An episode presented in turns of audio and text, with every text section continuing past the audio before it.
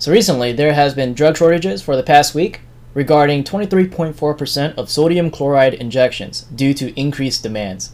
There's also a shortage of amiodarone injections due to manufacturing delays, and really, the increases of drug prices during the shortage could reduce access to medications for patients without insurance and ultimately escalate the cost of healthcare.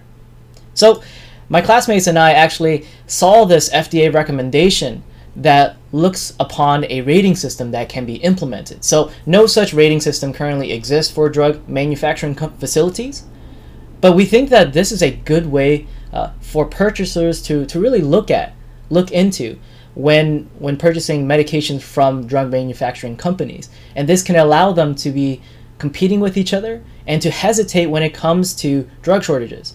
And and really looking at their profit margin in particular, we call this shortage frog rating.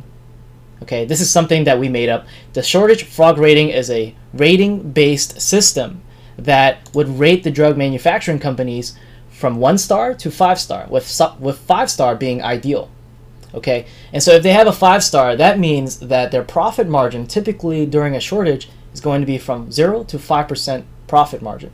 And typically, on average, actually, right now, when there's drug shortages, drug manufacturing companies would increase their profit margin by 16% during a drug shortage. So that's pretty high. And so we want to decrease that down to 0 to 5% and that would allow them to have a five star.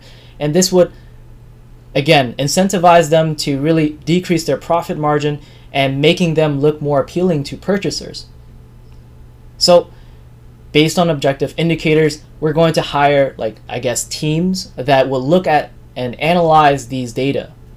And the shortages of potentially life saving medications can include cancer chemotherapy, antibiotics, cardiovascular agents, and, you know, if we have shortages of these kind of medications, it can really result in significant impact on patient care, including delays in treatment, use of alternative or less effective medications, or really referral of patients to alternative facilities or pharmacies to delay their care.